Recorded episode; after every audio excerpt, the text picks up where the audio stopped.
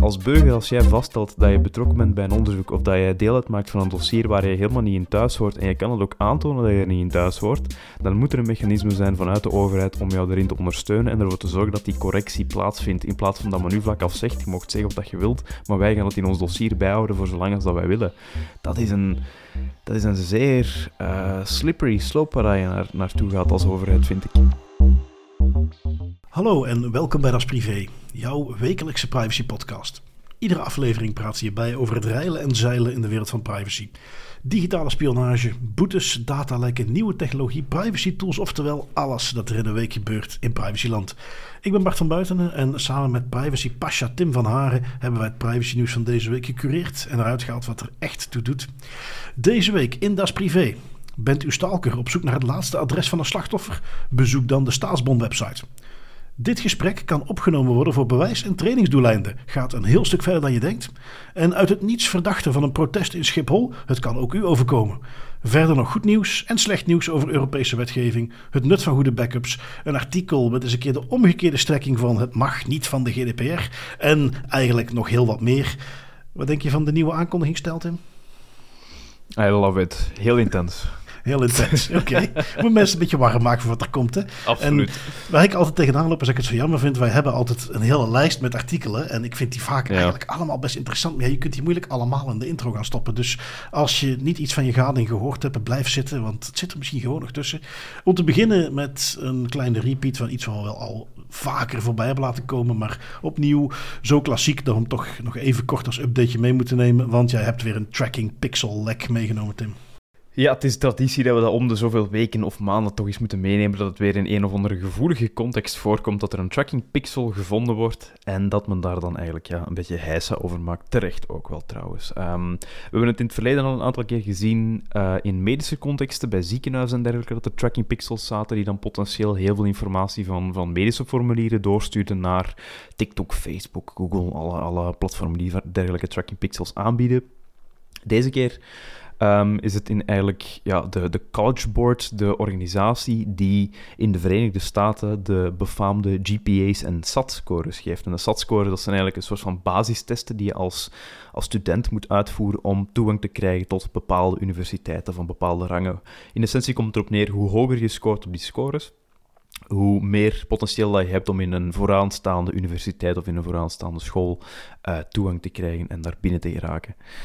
En um, nu is men daar ook op uitgekomen dat daar in die specifieke websites, waar dat men die informatie over de SAT-scores en de GPA's en de testen zelf moet uitvoeren, dat daar dus ook tracking pixels op zitten die potentieel ook zeer veel informatie, persoonlijke gegevens en de uitkomst van die scores, uh, wat dat ook een implicatie kan hebben op de, carrière van die personen, uh, dat dat ook eigenlijk ja, potentieel ongefilterd naar TikTok en Facebook en dergelijke gaat.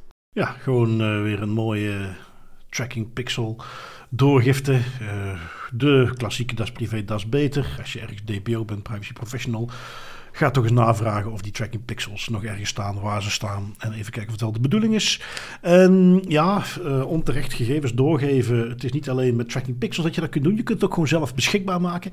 Uh, waar heb ik het over? De website van de Staatsbon is in België natuurlijk een heleboel op te doen. Jij kunt een, uh, ja, wat kun je zeggen? Je geeft de overheid een lening. En de overheid is natuurlijk een zeer betrouwbare partner. Dus dat is een lening waar je normaal gezien toch vanuit mag gaan dat geld terugkomt. Dat doet ook iedereen. Je krijgt daar een mooi rendement op. Meer dan je krijgt op je spaarboekje.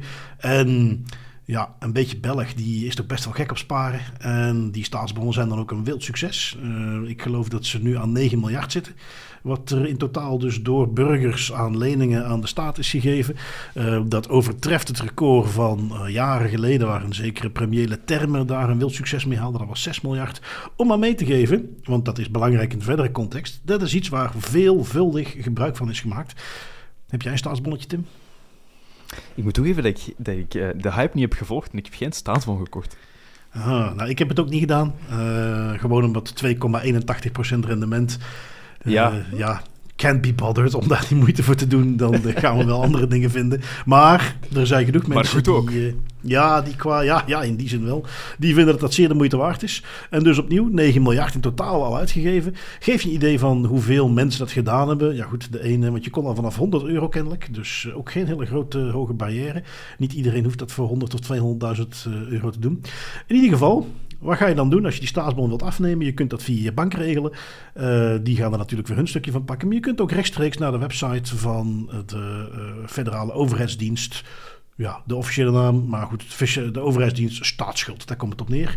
Je kunt uh, daarheen gaan en je kunt je daar uh, ja, aanmelden wat te gaan doen. Dan kom je op een website die er ja, lekker 1990 uitziet qua layout. Uh, mensen die in België met de MyMinFin applicatie gewerkt hebben, die gaan dat herkennen. Dat is iets wat niet uitblinkt in moderne vormgeving. Ik dat als er diverse webdesigners wel eens moeten inloggen op die website, dat ze gruwelen van waarom kan de overheid dat nou niet net een beetje mooier eruit laten zien. Nu goed, dat is nog steeds geen GDPR-overtreding. Wat wel volgde is dat je vervolgens eigenlijk heel erg simpel, je krijgt dan alle invulveldjes en op het moment dat je daar je naam dingen invult, komt er automatisch netjes het adres bij uit.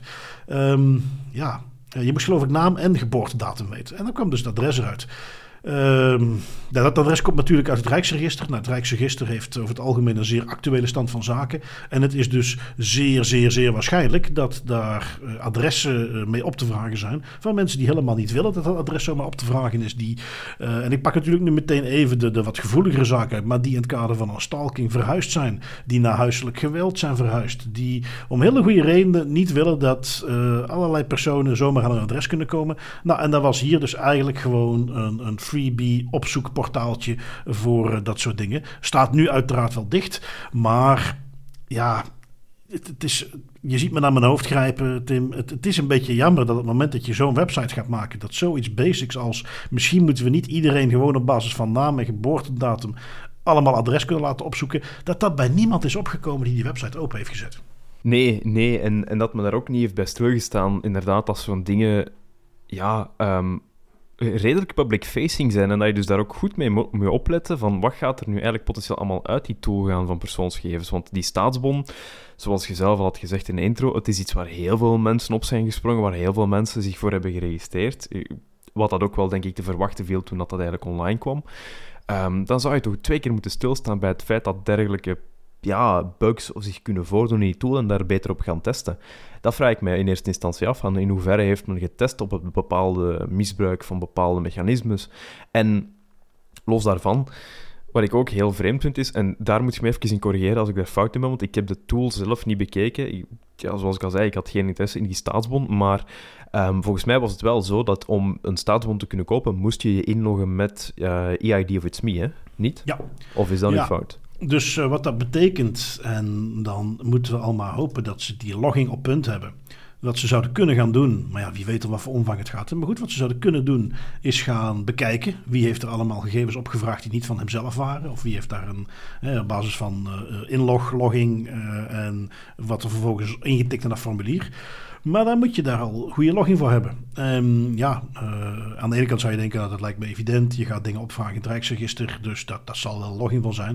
Maar ja, tegelijkertijd zou je ook denken, het is evident dat je het niet zo makkelijk opvraagbaar maakt. Dus daar, en, en, ook, qua volume, hè, wie weet hoeveel mensen, al is het maar gewoon zonder dat ze er iets mee gaan doen. Maar gewoon, oh, kan dat? Ik zal eens even iemand anders intikken. Oh, grappig. Ja, dat zou dus wel eens een gigantische lijst kunnen zijn. ik denk dat men daar in die zin niet veel mee kan. Het enige wat men kan doen is als er eens een keer een of andere stalkingzaak komt. en er komt weer een versie van huiselijk geweld. omdat er iemand het adres heeft gevonden. dat ze kunnen gaan achterhalen. Ah ja, dat kwam hierdoor. Maar um, ja, voor de rest. Je kunt alleen maar hopen dat, uh, want dat is iets wat ja, iemand die daar een beetje handig in is, die, die gaat zoiets proberen. Gegarandeerd, want ik heb de tool zelf ook niet open gehad, maar gegarandeerd dat ik dat ook ging proberen. Oh, adres komt er automatisch uit. Goh, wat, gebeurt er als ik iets anders intik? Um, maar ja, we kunnen alleen maar hopen dat dat dus door mensen die dat zouden willen misbruiken, uh, dat dat toch nog niet meteen gevonden was. Ze hebben het dus nu gefixt. Um, ja, silver lining zullen we dan maar zeggen. Meestal als men dit soort dingen doet, het is heel populair, dan gaat die website meteen plat. Nou, dat was in dit geval misschien niet slecht geweest. Dat is hier niet gebeurd. Dus men gaat vooruit. De capaciteit was uh, goed ingeschat. Maar ja, dus nog een klein uh, datalekje. Um, ja, dat is privé, dat is beter. Laten we hem voor de vorm er maar even naar koppelen. Maar ik denk dat uh, als de meeste privacy professionals die hun hoofd weer van hun bureau ophalen, wel mee zijn met wat je hier tegen moet doen. Uh, dat moet niet gewoon automatisch het adres in laten vullen. Als je dat wilt verifiëren, doe dan een soort minimum dat je in moet vullen en dat dat dan geverifieerd wordt, maar dat je niet mensen het kant-en-klaar aangeeft. Uh, geef misschien de vraag, ik zit even te kijken of het er al bij stond. Ik vermoed van wel. Mm, nee, zie ik trouwens niet staan. Dit zou iets kunnen zijn waar je mensen hun Rijksregisternummer in laat vullen voordat je die gegevens geeft.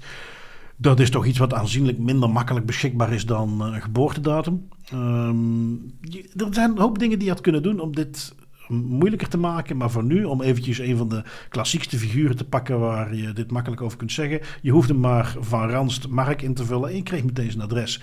Ja, dat, uh, dat is gewoon, uh, sorry, en zijn geboortedatum publiek beschikbaar. Maar dat is dus net wat je niet wilt. Nee, nee, exact, dat is het. Hè. Die, die, dat zijn het soort personen die al in een safehouse hebben gezeten omdat ze al bedreigd werden. Um, dat die hun adres dan door zo'n ja, uh, domme fout, bij wijze van spreken, vrijkomt, dat is heel jammer. Uh, misschien is het ook natuurlijk een gevolg van het feit dat die tool, ja, die, die is een dikke 12 jaar oud. Die bestond in een tijd dat vroeger de bestaansbon nog aangekocht moest worden en dat eigenlijk op papier moest gewerkt worden. Dat men dan uit een soort van noodzaak maar die tool heeft gekocht. Die heeft altijd een heel laag volume gehad, volgens wat ik lees in het artikel. En dan plotseling met deze laatste staatsbon is die de hoogte ingeschoten en zijn superveel mensen daar gebruik van gaan maken.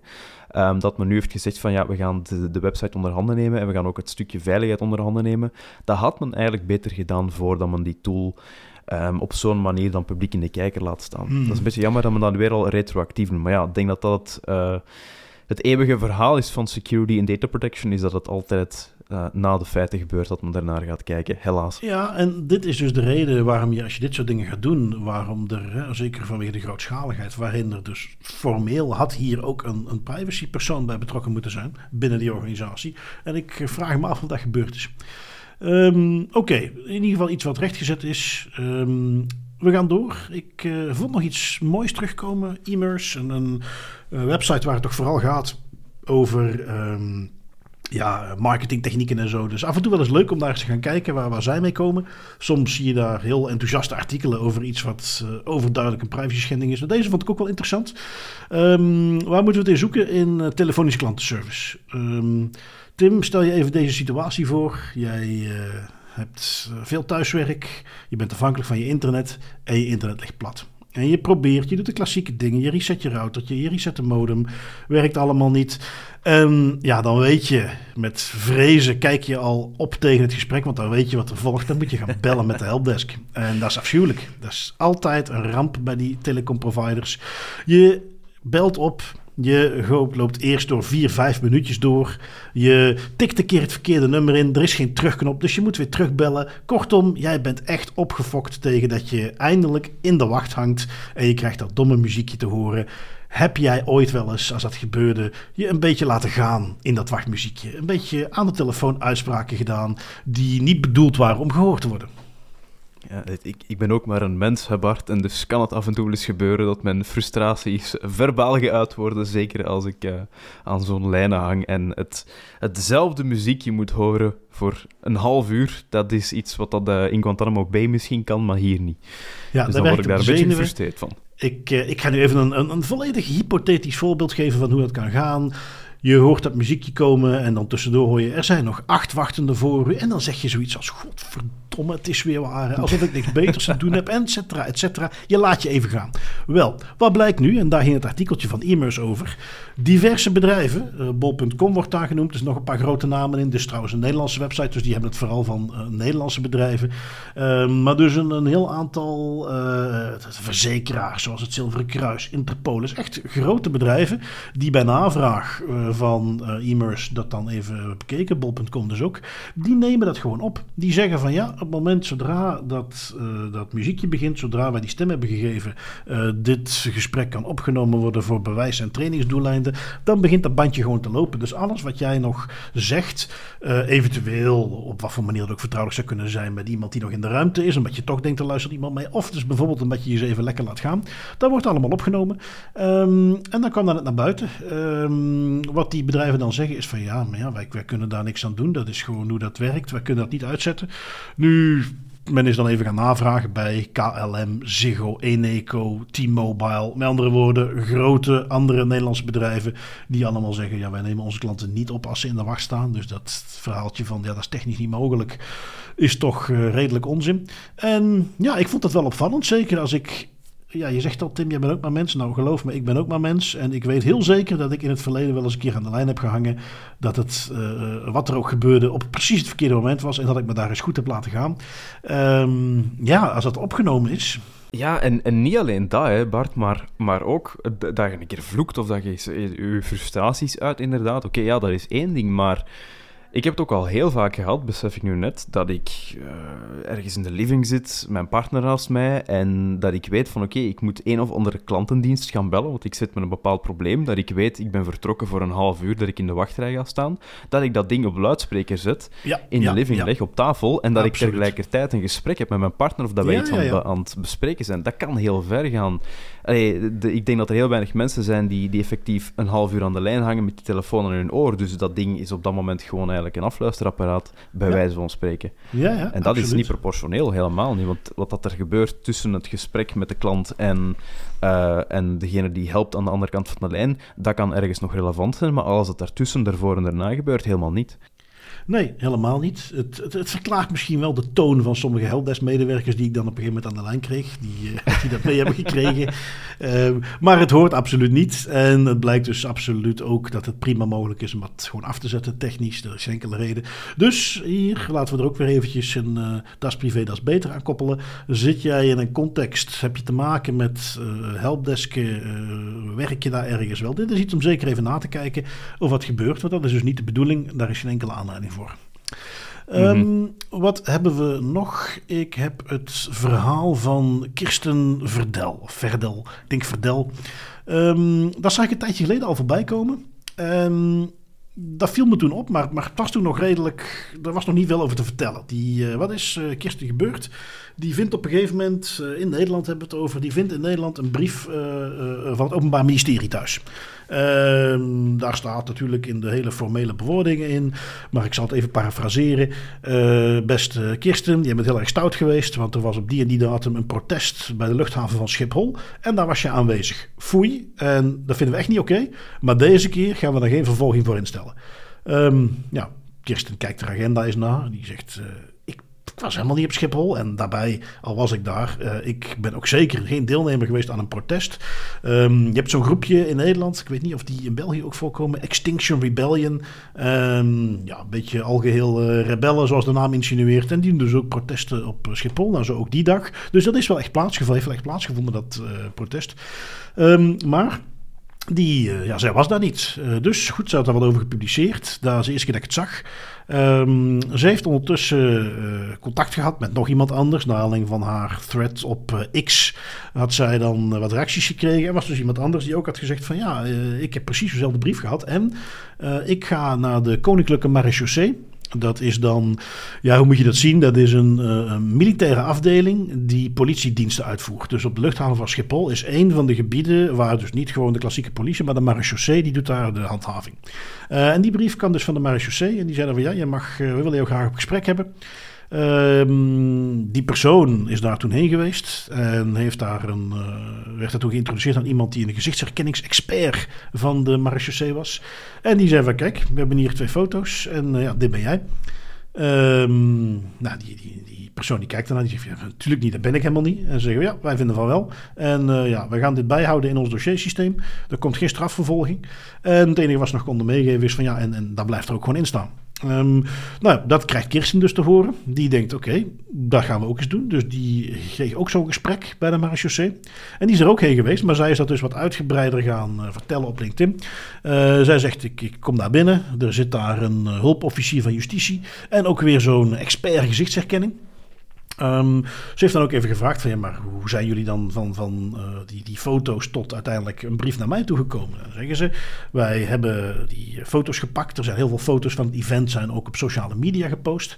Ehm, wat hebben wij dan gedaan? Wij zijn eh, op social media gaan afspeuren wie er allemaal berichten op Twitter, sorry, X, van eh, Extinction Rebellion heeft geliked. En daar zijn wij gaan crossmatchen en zo hebben we jou gevonden.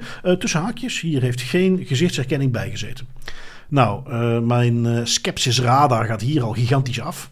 Um, ik mag hopen dat de marechaussee betere dingen te doen heeft dan de wellicht duizenden likes op zo'n Extinction Rebellion uh, post te gaan matchen met alle foto's die zijn genomen en al die profielen af te gaan lopen.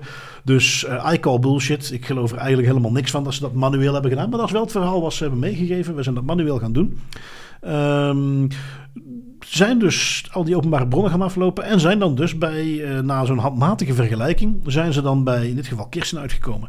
Nou, nog een reden waarom ik bullshit call is omdat uh, volgens Kirsten, en ik ga er maar even vanuit dat zij gelijk heeft, zij ziet die twee foto's, haar foto en de foto die ze dan zeggen van ja, dat was jij, lijkt in de verste verte niet op haar. Iets waar een normaal mens nooit mee aan zou komen.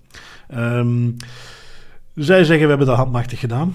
Uh, wie dat dan gedaan heeft, die matching, en welk mediabericht ze dan precies hadden gebruikt waar zij aan gekoppeld was, dat uh, hebben ze dan uh, niet kunnen vertellen. Dat wisten ze niet meer. Um, dus ja, al met al, en, daar stopt het verhaaltje een beetje. alhoewel ze er nog wel via wat Prodeo-advocaten, die natuurlijk voorbij hebben zien komen, die gaan er ondersteunen. Een paar grote namen zelfs. Dus die kon nog wel interessant worden. Maar voor nu vond ik dit eigenlijk al behoorlijk ver gaan voor wat de Koninklijke Marechaussee hier uitgevreten heeft. En ja, om nog maar eens te benadrukken wat de gevolgen zijn van foute uh, gezichtsherkenning vanuit de publieke ruimte door een handhavingsdienst. En wat dus de reden is waarom tot nu toe in de drafts voor de Europese AI Act men dat soort gezichtsherkenning dus niet meer wilt. Ja, inderdaad. Een aantal punten waar we echt wel hier en aan bij kunnen stilstaan. Eerst en vooral, het is niet iets dat alleen in de Verenigde Staten gebeurt. Um, we nemen het vaak mee uit de VS, maar ook hier zijn er autoriteiten die gebruik maken van dergelijke technologie, of ze het nu willen toegeven of niet.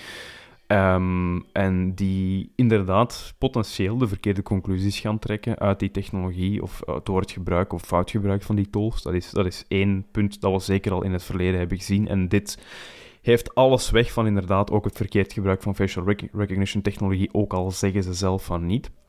Maar waar ik dan ook vooral een probleem mee heb, is dat je als burger um, zeer veel moeite blijkt te hebben om foutieve informatie over jou weg te werken uit handhavingsautoriteiten en autoriteiten en gewoon overheden in het algemeen. En dat is heel gevaarlijk, ehm, zeker in Nederland, die al best een historiek heeft met het fout verwerken van bepaalde gegevens, met dan alle gevolgen van dien. Kijk maar naar de toeslagenaffaire en alle andere varianten daarvan. Um, dat moet echt beter. Als burger, als jij vaststelt dat je betrokken bent bij een onderzoek of dat je deel uitmaakt van een dossier waar je helemaal niet in thuis hoort en je kan het ook aantonen dat je er niet in thuis hoort, dan moet er een mechanisme zijn vanuit de overheid om jou erin te ondersteunen en ervoor te zorgen dat die correctie plaatsvindt. In plaats van dat men nu vlak af zegt, je mocht zeggen wat je wilt, maar wij gaan het in ons dossier bijhouden voor zolang als dat wij willen. Dat is een, dat is een zeer uh, slippery slope waar je naar, naartoe gaat als overheid, vind ik. Ja, en, zeker als het dan zo onbetrouwbaar is. Want laat ik het nog eens even voor de zekerheid zeggen. Zij geven zelf aan dat ze geen gezichtsherkenningssoftware gebruikt hebben. Maar ik kan me daar echt niks anders bij voorstellen. En als je eenmaal in zo'n lijstje staat, wie weet, en dat is dan nog steeds irritant, maar, maar dan komt daar verder niks uit. Wie weet uh, wordt ze voortaan iedere keer als ze via Schiphol vliegt willekeurig uit de rij gepakt voor een aanvullende controle. Want ja, ze staat op een lijstje bij de marechaussee. Um, maar wie weet betekent het dat als er weer eens een keer uh, iets op Schiphol gaat gebeuren, dat ze om vijf uur s ochtends van haar bed gelicht wordt, omdat ze ook op hetzelfde lijstje staat. Um, helemaal ondenkbaar is dat niet. Hè? Daar zijn voorbeelden van. Ik, ik denk terug aan een... Um, ja, mijn boek was eigenlijk al, oh, dat is misschien al tien jaar geleden uh, gepubliceerd is. En daar hadden ze het over een zeker meneer Causolea. Wiens leven eigenlijk vernield is. Omdat een oud klasgenoot van hem, steeds als die een echte crimineel opgepakt werd. En wat er dan ook gebeurde, steeds zijn naam gaf. Daar werd dan naar de rand verderop in het proces uiteindelijk wel weer rechtgezet. Maar ondertussen zat hij in allerlei systeempjes. En dat heeft zijn leven bijna vernield. Dus dat, dat blijf ik altijd een heel goed voorbeeld vinden om dit soort dingen in context te plaatsen. Um, als een handhavingsdienst van dit soort dingen gebruik gaat maken. En dat proces is zo onbetrouwbaar. Of ze het nu technologisch gedaan hebben, wat ik toch echt nog steeds verwacht, of manueel, um, maakt dan eigenlijk niet meer uit. Ik bedoel, als het zo slecht is, uh, de manier hoe zij het omschreef, had ze net zo goed uh, van een Pipo de Clown conventie eruit gepikt kunnen worden als ze zeiden van ja, kijk, je was aanwezig, hier zit je rode neus, hier zei je is je make-up. ze zegt ja, maar dat, ben ik helemaal niet. Zo slecht was het kennelijk. Dus uh, hele kwalijke zaak. En ik ben wel, ik vond het wel interessant genoeg om al mee te nemen, maar ik ben heel benieuwd welk ja, staartje dit nog krijgt. Um, ja, iets wat dus met een stukje Europese wetgeving, als die AI-act er zo doorkomt, wie weet voor ons geregeld wordt. Um, ja, zo zijn er wel meer uh, Europese wetgevingen, al die acts die ze er doorgejast hebben, die voor ons als consument toch ook wel gevolgen hebben. En jij had een eentje meegenomen, de Digital Services Act, die nu voor de grote platformen al ingegaan is, uh, waar wij wellicht uh, wat van gaan merken als simpele consument. Ja, absoluut. En dat we, waar we eigenlijk zelfs al iets van merken vandaag de dag. Want de Digital Service Act, er zijn een aantal grote techplatformen die daar vanaf 25 augustus, dus als we de podcast opnemen bijna een week geleden, um, aan moeten voldoen. En um, die Digital Services Act die moet eigenlijk strenge spel, strengere spelregels opleggen aan een aantal, um, de term is Very Large Online Platforms, VLOPs, en uh, search engines. En dat zijn eigenlijk bedrijven die een bepaalde grootte en een bepaalde draagkracht in de, in de digitale markt en die een soort van ja, poortwachter, gatekeeper rol hebben, bij wijze van spreken. Denk daarbij aan bedrijven zoals uh, Facebook, Instagram, X, uh, voorheen, voordien dan Twitter voor de mensen die daar nog niet in mee zijn. Uh, maar ook de zoekmachines Bing en Google, de Apple App Store, Google Play. Um, platformen die een bepaalde rijkwijde hebben, die zodanig zijn geïntegreerd in onze, in onze maatschappij, in ons leven, dat er eigenlijk strengere spelregels voor moeten gelden. die vallen nu onder die Digital Services Act. Um, hoe ga je dat merken en, en, hoe gaat zich dat eigenlijk manifesteren in de realiteit, die spelregels? Het, de Digital Services Act legt een aantal beperkingen en bepalingen op, vooral met betrekking tot het gebruik van algoritmes, um, de manier hoe data uh, heen en weer wordt gestuurd en verwerkt kan worden, naast de GDPR-wetgeving. Maar hoe dat wij dat vooral gaan merken, en nu ook al kunnen merken als je uh, op een van die platformen zit, is Um, de feeds, dus de uh, content die wordt aangeboden op die verschillende platformen, de Instagram Reels, de TikTok uh, Reels, de, de meta-feeds uh, die je binnenkrijgt, waar al die content op zit van, van mensen, van vrienden, maar ook van het algoritme. Daar zijn nu twee versies van. Um, een versie die gewoon zoals dat we eigenlijk ze kennen loopt, waarin dat er eigenlijk een algoritme gaat bepalen wat voor jou interessant is en op dat op die manier ook brengt op jouw feed, eh, op basis van jouw activiteiten en wat dat je, waar dat je veel mee uh, engagement toont en waar je weinig engagement mee toont. En een feed die uh, algoritmeloos werkt. En dus als het algoritmeloos werkt, als er geen algoritme is dat jou eigenlijk op basis van jouw voorkeur en evaluaties gaat bepalen wat dat jij interessant vindt en op die manier gaat presenteren, wel dan krijg je een feed zoals vroeger in de goede oude tijd, die simpelweg chronologisch werkt op basis van wat jij zelf hebt gevolgd en, en vrienden en, en connecties of, op, op de verschillende platformen. Dus dan krijg je eigenlijk een feed die uh, ja, puur werkt op basis van wie heeft wat gepost op welk moment in de tijd. En dan krijg je dat vervolgens te zien in een mooi chronologisch overzicht. Um, ja. Dat is eigenlijk ja, waar, we op naar, waar we naartoe gaan. Toch. Ik, um, ik heb daar zo recent nog eens wat over naast te denken. Hè. Uh, pak even een makkelijk voorbeeldje LinkedIn. Uh, ik heb daar een paar duizend uh, connecties. Die uh, zit je allemaal standaard te volgen. Nou goed, ik ben daar vrij strikt in. Zodra iemand iets post van mij niet aanstaat, ontvolg ik die. Dus dat zal misschien al flink geslonken zijn. Maar in ieder geval, um, ja, duizenden mensen die potentieel in mijn feed terecht kunnen komen. En daar gaan er een heleboel tussen zitten waar ik niks mee heb. Um, die posten een berichtje. Ja, in, in, een, in een niet, ge, laten we zeggen, manicuurde uh, feed ga ik die allemaal te zien krijgen. Allemaal onder elkaar. Um, terwijl als die feed ja, een beetje algoritmisch geregeld is, is de uitkomst misschien ook wel dat die voor mij gewoon beter is. Um, nu, dat terzijde het feit dat dat een optie is om dat wel of niet te doen, dat vind ik wel cruciaal. En dat is uiteindelijk wat hier nu gebeurt. Hè. Het is niet dat het verboden wordt, maar je hebt gewoon de optie. Want wat natuurlijk bijhoort bij een algoritmische feed, is ook dat ze ergens dus gaan bijhouden. Dit soort tags, dit soort personen, dit soort onderwerpen. Dat is wat Bart graag in zijn feed heeft. Dus er wordt een profiel opgesteld. En uh, of dat uiteindelijk goed is of niet, ik ben er uiteindelijk. Ik heb bij uh, LinkedIn heb ik zelf een paar keer de, de personalized feed uitgezet. Nou ja, het blijft natuurlijk een Amerikaans techbedrijf. Het blijven dark patterns. Als je er ook al mee gespeeld hebt, is jou ook opgevallen dat iedere keer als je die pagina herlaat, springt die weer terug naar de gepersonaliseerde feed. Um, dus ja, dat trucje spelen ze dan weer. Hè? Dus dan strikt genomen hebben we er eentje die niet gepersonaliseerd is. Maar we gaan het je wel zo moeilijk mogelijk maken om die ook te krijgen en vooral te houden. Dus, uh, en, en ja, goed, hoe dan ook. Is het, ben je er fan van of niet? Het moet gewoon optioneel zijn. Je moet het op zijn minst uit kunnen zetten. Dus daar ben ik eigenlijk best wel blij mee dat dat nu gewoon kan. Ja, absoluut. Ja, en, en inderdaad, ik heb er ook al mee zitten spelen en die LinkedIn was mij ook al opgevallen. Dat is zo een stom voorbeeld van inderdaad weer al dezelfde tour die we eigenlijk op zijn gegaan begin 2018, uh, toen dat de GDPR-wetgeving dan in werking trad. Zo, bedrijven die heel creatief omgaan met de initiële punten van de wetgeving. Ik denk dat we dan nu hetzelfde gaan zien met de Digital Services Act. Wat ik daar qua handhaving wel nog, dat is een, dat is een klein fun fact dat ik daar wel nog in kan meegeven. Um, de Europese Commissie die moet controleren of dat de 19 very large online platforms, uh, digitale diensten die nu geïdentificeerd zijn, die zich moeten houden aan die wetgeving, of dat die zich aan de DSA, de Digital Service Act, houden. En het interessante is, het handhavingsbudget daarvoor, dat komt rechtstreeks van de bedrijven zelf. Zij betalen een soort van heffing. Ehm, die ervoor zorgt dat er budget vrijkomt om aan handhaving en toezicht te doen op die 19 bedrijven. Dus je hebt wel een, een zeer toegespitste manier van werken die rechtstreeks gefinancierd wordt via een soort van heffing of tax um, bij de bedrijven zelf. En dat is nog wel een, een klein fun fact dat uh, niet vaak gezien wordt. Ja, eh, het is zoals de ICO in de UK ook werkt. Hè? Ieder bedrijf daar moet een kleine bijdrage storten in, uh, ja, hoe het ook heet, het Data Protection Fund. En daar wordt de ICO onder andere mee gefinancierd. Ik vind dat helemaal geen slecht idee. Um, en ja, goed, uh, al met al. Ik weet dat er uh, vaak als afgegeven wordt op uh, wetgeving vanuit Europa en regel, regel, regel. Maar toch steeds vaker heb ik het gevoel dat we daar echt niet slechter van worden. GDPR, obviously, maar ook die andere acts. Ik denk dat we daar nog best plezier van gaan hebben. Dan heb je ook het soort Europese wetgeving waar we iets minder plezier aan hebben. ik heb het natuurlijk over het stukje wetgeving waar we al vaak over gehad hebben. ik moet het misschien even goed zeggen. Waar in ieder geval in de opstart ervan, in de drafts ervan, dingen zitten waar we niet blij van worden.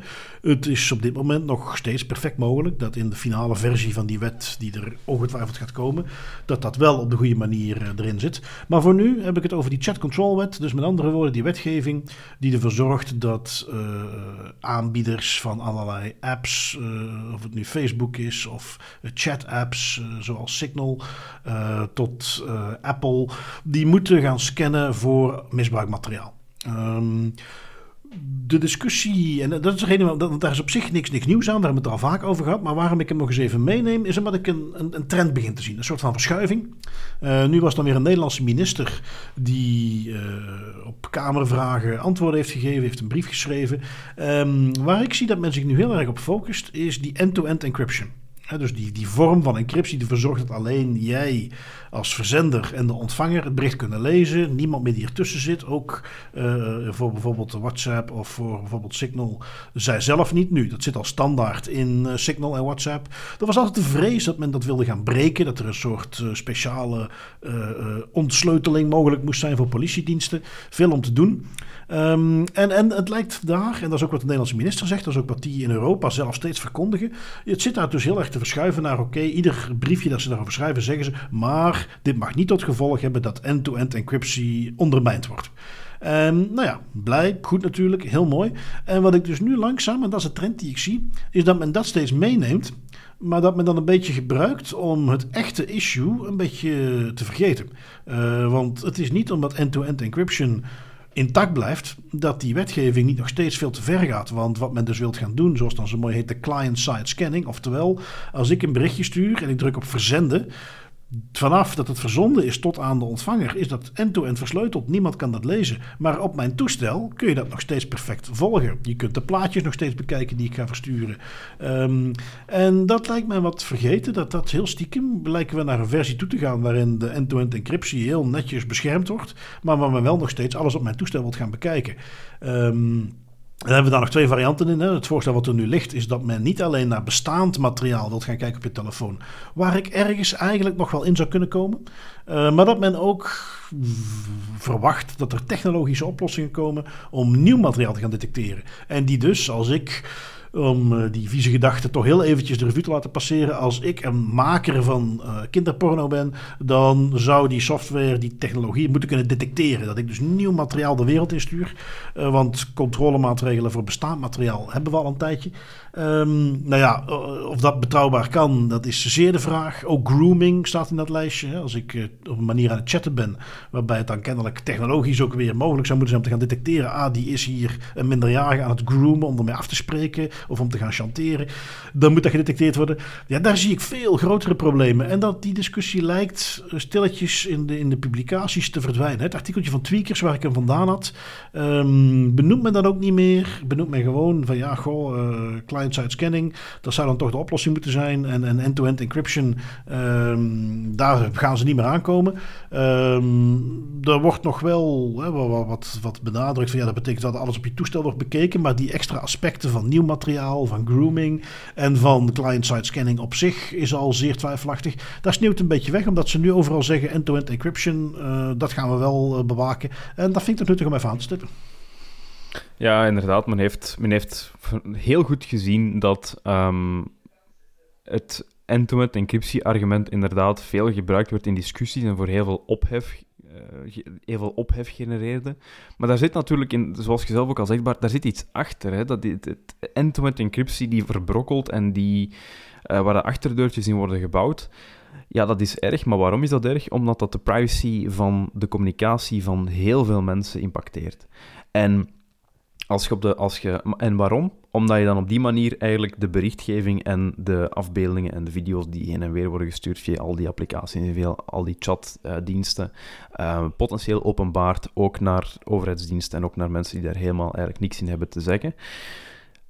Nu, als je zegt, we houden end-to-end encryptie in stand, maar we gaan er wel nog altijd voor zorgen dat we kunnen meekijken met jullie berichten en dat we kunnen meekijken met jullie foto's en video's. De crux van de issue blijft hetzelfde. Het mechanisme is misschien anders, maar de point waar heel veel mensen heisa rond maken, terecht ook, namelijk dat er te veel mensen en te geautomatiseerd met alle fouten en uh, issues van dien gaan kunnen meekijken en gaan kunnen monitoren bij de private communicatie van heel veel burgers in de Europese Unie. Um, dat is, wat dat, de core, dat is de core issue. En of dat dan nu met het doorbreken van end-to-end encryptie is of via client-side scanning, uiteindelijk is de impact nog steeds hetzelfde. En dat is slim gezien natuurlijk, want ja, nu begint heel de discussie weer opnieuw. En dan moeten we daar weer tegen gaan, tegen client-side scanning, en je zet weer vertrokken. Dus dat is technisch gezien slim gezien.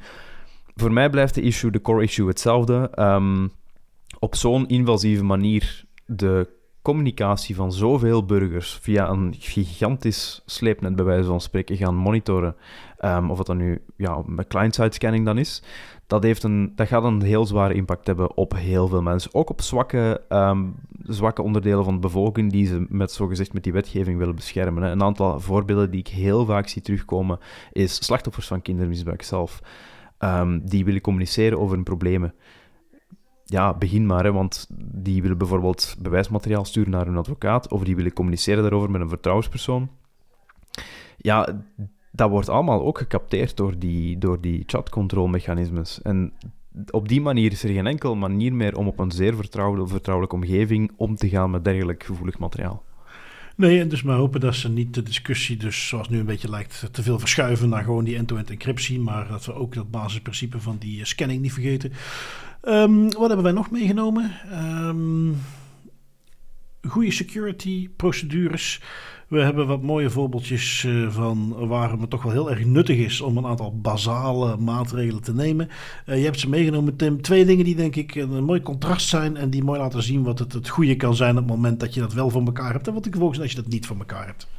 Exact, ja. Um, heel toevallig, maar twee um, hosting providers in dezelfde week die het slachtoffer worden van een cyberaanval en of een security breach.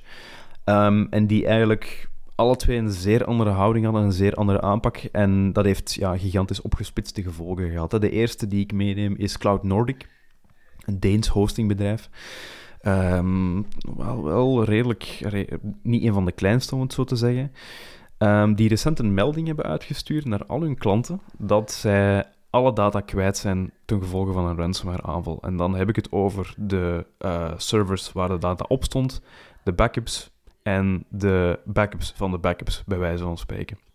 Want wat is er daar ergens gebeurd? Ergens in de migratie van een bepaald deel van het serverpark van het hostingbedrijf hebben zij eh, een fout gemaakt en heeft een gecompromitteerde server contact gehad met uh, ja, heeft de mogelijkheid gehad, contact gehad met de rest van het serverpark en heeft op die manier alle servers kunnen encrypteren. Eh, en dat heeft ervoor gezorgd dat zij op geen enkele manier aan herstel konden doen, aan recovery, um, en naar hun klanten toe hebben moeten toegeven, schoorvoetend, dat zij zeer zware fouten hebben gemaakt, die ertoe heeft geleid dat onherroepbaar de data van zeer veel bedrijven eigenlijk permanent kwijt is. Um, want zij hebben geen melding gekregen om te betalen. En ook al zouden ze, zouden ze de mogelijkheid hebben om te betalen, dan heeft Cloud Nordic ook al meegegeven dat ze dat financieel niet kunnen. En dat zij ook niet verwachten dat hun klanten vandaag de dag nog bij hun gaan blijven. Dus dat is eigenlijk een bedrijf dat ja, richting bank, bankruptcy gaat vandaag de dag. Helaas door een cyberaanval. Ja, ja. maar toch maar heel eventjes dan... Want dat, ja, je bent zo'n bedrijf en, en dit is jouw core business. dat soort diensten aanbieden. En hoe je dan toch nog in de situatie kunt komen dat de, de ransomware aanval, wat toch ondertussen een heel gekend verhaal is, dat die jouw gegevens helemaal platlegt. Dat ook de backups die je hebt op zo'n manier zijn. Het is dus, het is geen klein bedrijfje. We hebben het over een bedrijf met een miljoenen en miljoenen omzet. De eigenaars daarvan hebben daar lief en leed in gestopt. En die kunnen nu gewoon inpakken. Dat is weg. Dat bedrijf is niks meer waard straks. Dat is um, dit, dit soort verhaaltjes. Als je in een organisatie zit waar je moeite hebt om te gaan onderbouwen waarom die maatregelen genoemd moeten worden, genomen moeten worden, waarin het management niet wil luisteren, pak dit voorbeeldje. Want zeker in deze context, in een IT-context, je bent alles kwijt door zo'n aanval. En dan kun je het beter doen zoals uh, kennelijk LeaseWeb het voor elkaar heeft. Ja, inderdaad. LeaseWeb is het tweede bedrijf um, dat ik heb meegenomen om eigenlijk ja, als contrast mee te geven. Als je, het, als je het goed doet en je hebt nauwgezet je procedures uitgetekend en je hebt het allemaal op de juiste manier gedaan, ja, dan, dan kan je een, een uh, desastreus scenario zoals dat van Nordic Webs, kan je dat vermijden. En dat heeft LeaseWeb gedaan. Zij hebben inderdaad ook gemerkt op een bepaald moment in de tijdslijn dat er uh, verdachte activiteit gaande was in hun, in hun netwerk op bepaalde systemen die een hoog security risico inhield. Um, en ze hebben vervolgens die geïmpacteerde systemen meteen in quarantaine gezet. Ze hebben die meteen neergehaald. Ze hebben, daar, uh, ze hebben die volledig opgeschoond, bij wijze van spreken. Controles gedaan op de rest van hun serverpark. Um, en eigenlijk door, vooral bij LeaseWeb, eh, wat ik wil benadrukken, is dat door goede monitoring en een goede segmentatie van al, uw, van al uw processen, van al uw infrastructuur, hebben zij het voor elkaar gekregen maar een beperkt deel van hun infrastructuur uh, slachtoffer was of het, het, doel was van een security incident. En de rest bleef eigenlijk buitenschot en veilig. Doordat zij goed een oogje in het zeil hielden, heel goed aan monitoring deden en er tijdig bij waren en de signalen opvingen en daar ook ja, actie op onderneemden. Ja. Ja, het, is dus mogelijk. En uh, als je het niet doet, dan kan het je bedrijf kosten. Um, wat heb ik nog meegenomen? Iets. Um, ja, ik kwam tegen. Het is van de International Justice Mission Nederland. Um, zij zijn een organisatie, kennelijk, ik zeg er Nederland specifiek bij, omdat zij wereldwijd actief zijn. En het is een organisatie die zich vooral richt tegen slavernij. In alle mogelijke vormen dat je dat kunt tegenkomen. Um, in Nederland gaat het dan bijvoorbeeld om mensenhandel. Uh, mensen die uiteindelijk in de prostitutie terechtkomen, die gesmokkeld worden, uh, noem allemaal maar op. Um, uh, wat ik hier leuk aan vond, is dat dit eens een keer de hele andere kant op gaat. Want in dat soort verhalen zie je heel vaak voorbij komen. Ja, hulpverleners hebben geen dossierhulp kunnen maken. Wat zou kunnen helpen om het te gaan onderzoeken. Want ja, de, de persoon in kwestie wou geen toestemming geven uh, of uh, we hebben dat niet gedaan, want dat mag niet van de GDPR, nog wat algemener.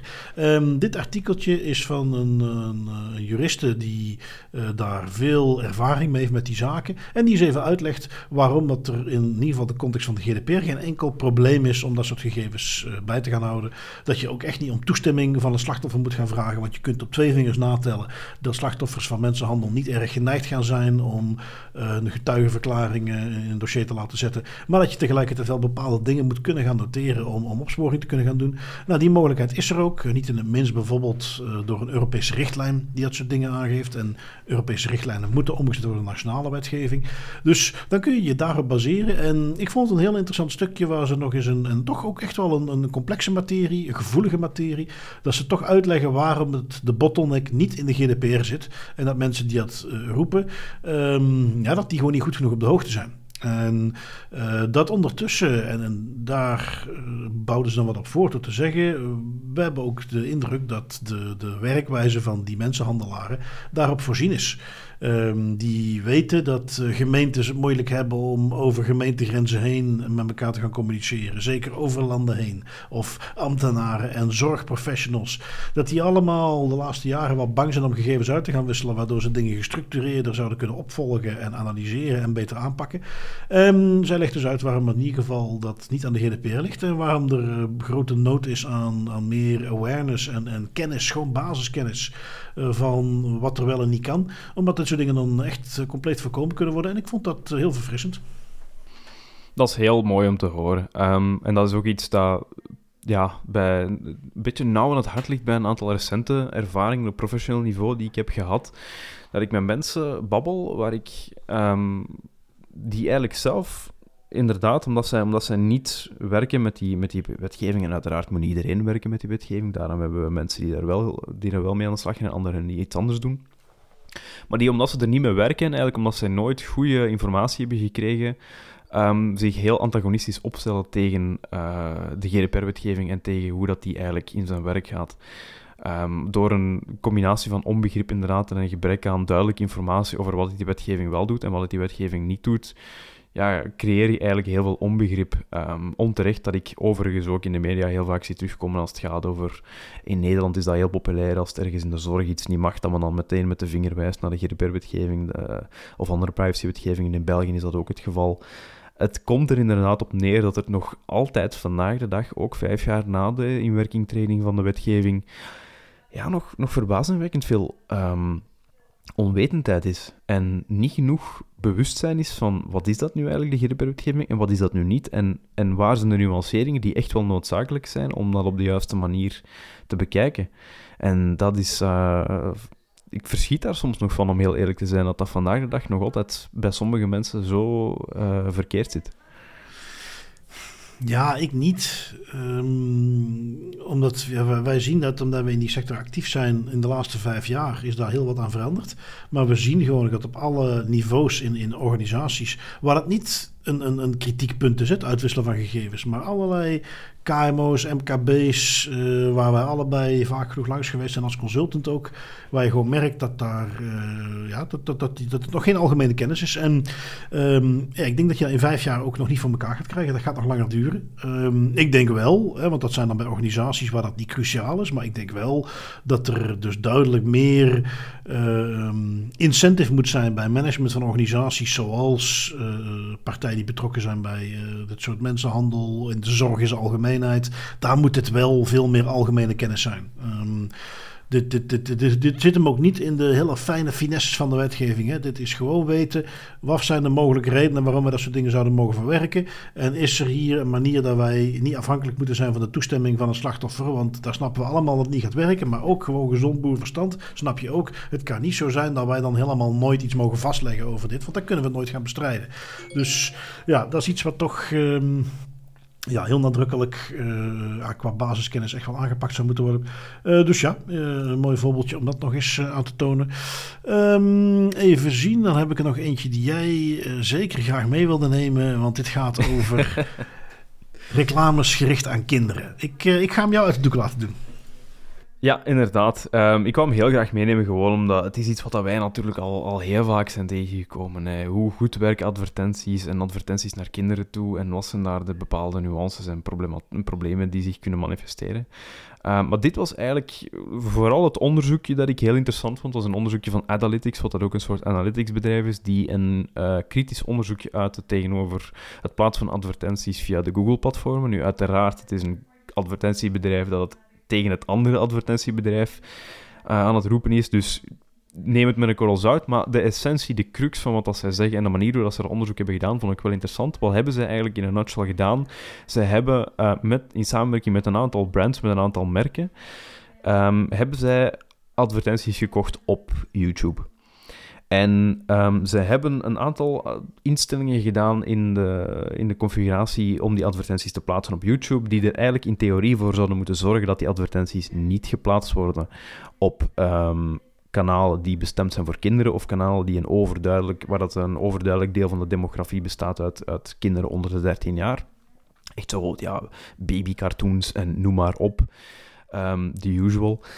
En wat stellen zij vast? Ook al hadden zij echt zeer veel moeite gedaan om ervoor te zorgen dat die advertenties niet bij kinderen terechtkwamen en niet aan kinderen getoond werden, toch um, kwamen die advertenties daarbij terecht. In een heel groot deel van, van uh, hun testscenario's, in verschillende manieren hoe dat ze gedaan hebben, met ook effectief zeggen van oké, wij, willen, uh, wij gaan effectief um, bepaalde specifieke kinder YouTube-kanalen waar we al van weten dat onze advertenties daar geplaatst worden, die gaan we via een exclusion list, via een, ja, een lijst, een soort blacklist, gaan we die uitsluiten.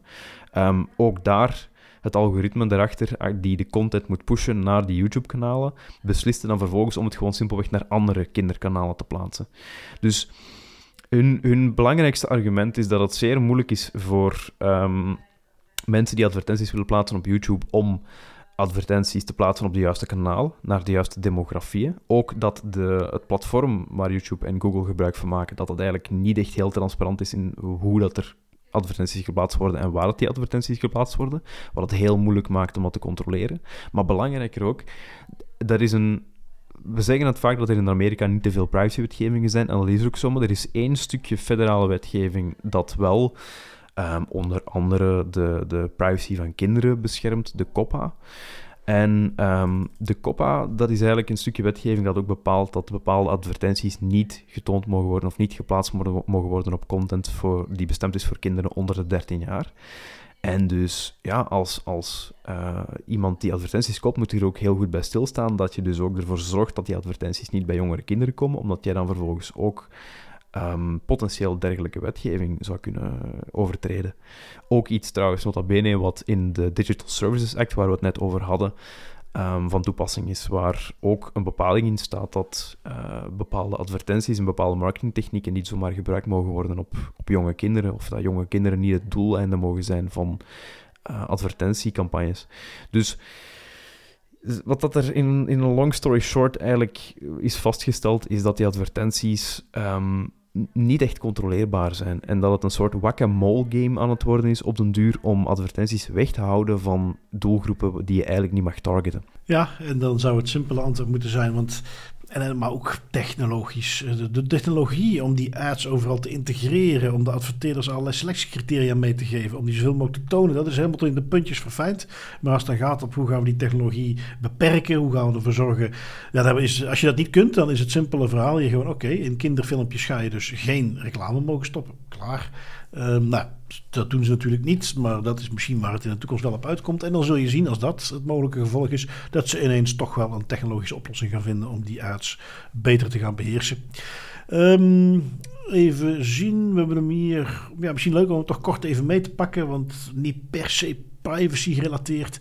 Maar een supermarkt die besloot: wij gaan ook eens een AI-bot in ons appje stoppen. En die gaat dan allerlei leuke receptjes maken die hij intikt. Uh, op basis van de ingrediënten gaan wij dus een receptje laten genereren. En wat er toen gebeurde. dat raad je nooit, want de AI zei: hey, laten we kleurgas maken in de keuken. De supermarkt-app, denk dat het in Nieuw-Zeeland was, ja, Nieuw-Zeeland, Pack and Save. Die hebben een uh, mailbot die ze, ja, waar ze nu mee aan het experimenteren zijn. Dat is een soort meal planner AI, die aan de hand van input van de gebruiker ervoor gaat zorgen dat je dan eigenlijk een, een maaltijd kan creëren, dat je een recept creëert. Um, dat heeft helaas, net zoals met elke artificial intelligence die het grote publiek ingaat, niet lang geduurd voordat er een aantal grapjassen met de meest onnozele recepten naar boven zijn gekomen, of met de meest onnozele dingen. Um, zou trouwens, denk ik wel echt vandaag de dag, met alle lessen die we daarvan geleerd hebben, een vereiste moeten zijn dat als je een artificial intelligence um, de markt opbrengt, dat je die dan eerst aan een groep pubers geeft die daar carte blanche mee krijgen en zotte dingen mee mogen doen, omdat je dan echt pas weet wat het allemaal mis kan gaan, want dat is hier ook gebeurd zijn mensen die een combinatie van, van middelen die ze hadden gekocht in de winkel aan die chatbot gaven. En die chatbot ja, die kwam dan vervolgens af met recepten om onder andere kloorgas te maken of een Oreo vegetable stir fry op basis van Oreos, om maar iets anders te noemen. Dingen die complete waanzin zijn. Um, waarin grappig genoeg de supermarktenketen wel de schuld nu legt bij de gebruikers en zegt van jongens, jullie moeten dit serieus behandelen. Dit is een mealplannerbot. Gelieve hem niet te vragen om uh, gevaarlijke chemische gassen te maken. Um, een mooi voorbeeldje van een AI die iets te vroeg het publiek is ingestuurd en waar men niet goed over heeft nagedacht dat er bepaalde safety features in zouden moeten zitten, denk ik. Ja, denk het ook, denk het ook. Uh, bepaalde dingen mag je best zeggen. Ja, op een gegeven moment verwachten dat mensen het gewoon een beetje slim gebruiken. En dus als er hele vieze recepten uitkomen, dan uh, kun je dat moeilijk uh, de chatbot de schuld gaan geven. Op het moment dat je er chloorgas mee gaat maken, dan is het misschien het moment om te zeggen: dat is iets waar we er wellicht uit kunnen filteren. Daar zullen ze ongetwijfeld nog wel mee aan de slag gaan. Of misschien zit er weer eentje die op een gegeven moment merkt: oké, misschien moeten we eens even van de AI-hype train afspringen en gewoon accepteren dat dit misschien helemaal niet nodig is in onze boodschappen-app. Um, voor die tijd hoopt OpenAI dat ze toch nog met allerlei uh, kluswerk achteraf, extra features die ze bijbouwen, het tij kunnen keren. Toch niet van de privacy features. Jij hebt er meegenomen, Tim, artikeltje van Tweakers. Kort even meenemen nog voordat we aan onze data lekker beginnen. Maar eh, ChatGPT gaat een aantal eh, extra privacy features voor bedrijven erin stoppen. Ja, zij hebben ehm, sinds kort, sinds een paar dagen, een enterprise model waar je als bedrijf gebruik van kan maken als je contact opneemt met een sales team. Ehm, dat enterprise model in een nutshell, dat is de laatste versie van ChatGPT, GPT-4. Ehm, en er zijn een aantal privacy features ingestoken en daarnaast ook functionele features. Dus de eh, maximale karakterlengte voor een prompt, voor een instructie voor ChatGPT, die is vergroot. Um, gesprekken die zijn versleuteld. Dus uh, OpenAI heeft, het is natuurlijk niet open source, maar in theorie zou OpenAI dan geen zicht krijgen op de prompts. En um, de gesprekken en de prompts worden ook niet gebruikt voor het trainen van het, van het taalmodel. Nou, lijken me heel nuttige features die uh, OpenAI wellicht gaan helpen om niet de fout te maken die sommige andere bedrijven doen als ze dus met een datalekje te maken krijgen. Um, ik heb er eentje meegenomen uit uh, Nederland, het kadaster. Um, beetje gelijkaardig met de staatsbon-website eigenlijk. Um, je moest er iets meer voor doen. Um, het gaat, kadaster, ja, goed, dat kennen we. Uh, huiseigenaren zitten daarin. En ja, zoals de journalist die het, uh, of de, sorry, de, cybersecurity expert die ze interviewde voor het artikel van RTL Nieuws, waar ik hem vandaan heb, die noemen het een gouden gids voor criminelen. Waar komt het op neer? Het gaat dus weer om het veel te makkelijk op kunnen zoeken van adressen op basis van simpele gegevens die je kunt invullen, met naam bijvoorbeeld. Um, als jij je registreerde met een professionele account, dan kon je eigenlijk onbeperkt allerlei opzoekingen doen in het register van eigenaren, uh, waaronder dus gewoon door een naam in te geven. En dan kwam er een adres uit. Um, dus ja, dan is de Gouden Gids voor Criminele Omschrijving niet onterecht.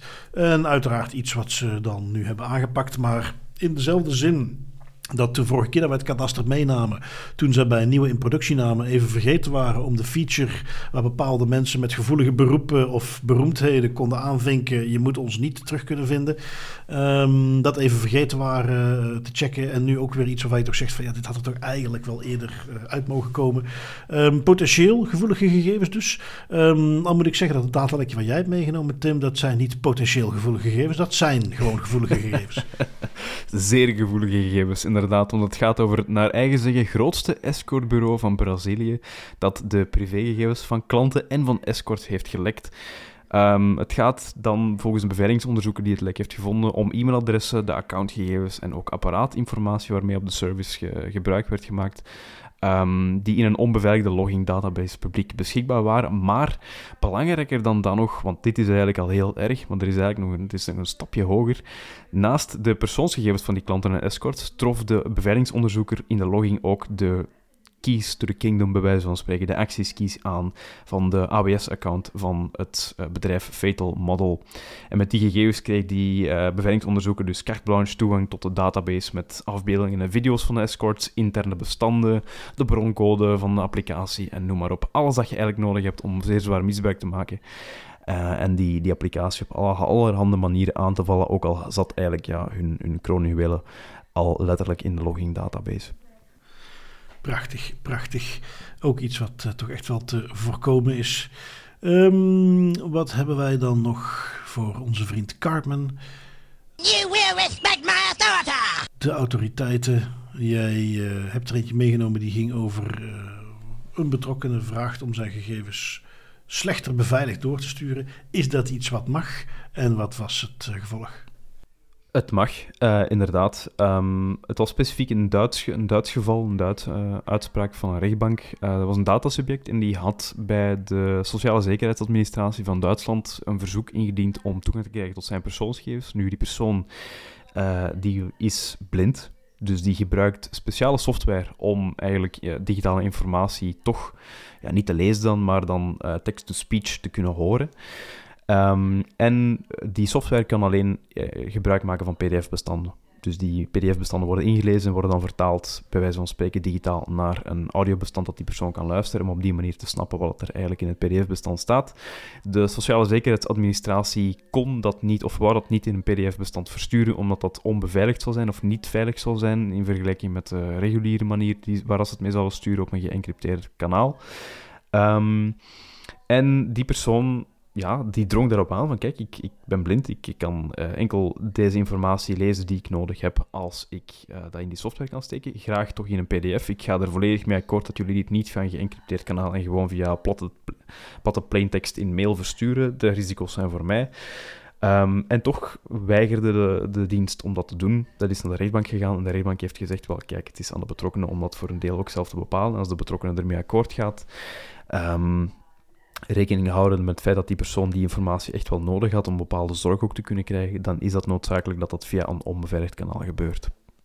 Ik zou zeggen, eh, zeker hier in deze context. Hè, maar er was al zo'n zaak, ik herinner me die van eh, ja, misschien al een jaar of anderhalf jaar geleden ook al eens, waarin zo'nzelfde uh, variant, waarin iemand gewoon vroeg ja, ik wil dat je me gewoon een leesbare pdf stuurt en dat het dan theoretisch onderschept kan worden, dat geloof ik dan wel.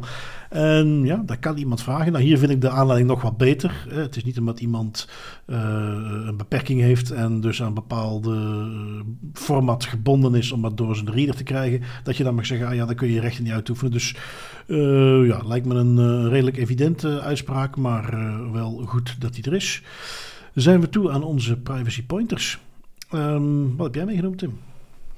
Wel, ik heb deze keer een, een, blog meegenomen die ik redelijk frequent lees en waar ik ook best wel grote fan van ben. Recht en Robots van Steven Derks, die trouwens ook naar de podcast luistert. Uh, als je ze luistert, Steven, hi hi. Um, het is een blog die, um, die ik vooral lees als het gaat over privacy en als het gaat over de juridische aspecten daarvan. Um, omdat die eigenlijk op een zeer verstaanbare manier soms complexe juridische elementen uitlegt. En ik vind dat een heel toegankelijke en goede blog om eigenlijk bij te blijven met dat soort elementen. Ja, ja, ik had hem ook al eens bekeken. En, en ik vind het ook leuk dat hij. Uh, ik ben zelf ook wel iemand die van een spelletje houdt. En dan heeft hij een, een uh, Starfield ja. data lek. Of de code die gelekt is en wat de implicaties daarvan zijn. Lekker toegankelijk onderwerp. Met dan meteen de juridische context. mooi vormgegeven. Ik had hem ook al eens gezien. Vind ik goed in elkaar zitten. Um, wat heb ik meegenomen? Um, een, een, reeks documentaires, maar uh, over AI. Ze noemen het de prijs van AI. Um, die ook als podcast te beluisteren is. Dus dat maakt het uh, misschien voor sommigen wat toegankelijker. Van uh, Tegenlicht, dat is een soort documentaire reeks van een Nederlandse omroep, de VPRO. En ja, ik vond dat eigenlijk uh, niet slecht. Ik had er wel eens voorbij zien komen. ze hebben dat heel toegankelijk gedaan, maar inhoudelijk goed. En toevallig was ik met iemand aan het mailen die mij overigens liet weten dat ze de privacy point van vorige week tot level 7 heeft doorlopen. Netjes gedaan, lieve. Indrukwekkend. En, die zei van, god, dit is misschien nog een interessante. En nou, helemaal gelijk. Dus die neem ik mee als privacy pointer. Linkje staat uiteraard in de show notes. Zowel dus als video, documentaire te bekijken als in uh, aparte podcasts. En uh, ja, een aanrader. Mm -hmm, heel cool. En daarmee, Tim, hebben wij weer een woelige week in privacyland af kunnen sluiten. Um, ons weer zeker niet hoeven te vervelen het afgelopen uur. En dan uh, moet ik nog eventjes als huishoudelijke mededeling meegeven dat we even moeten kijken of wij volgende week een aflevering op kunnen nemen. Um, ik ben zelf niet op locatie en we moeten even kijken of het gaat lukken. Dus mocht je hem niet zien, ja, dan is er een kans dat we een weekje overslaan. Dan hebben we gelukkig nog wat uh, tas privé discoursen achter de hand die we dan gaan publiceren. En uh, anders dan uh, spreek ik jou gewoon weer volgende week, Tim. Alright, misschien tot volgende week en anders tot binnen twee weken. Hè?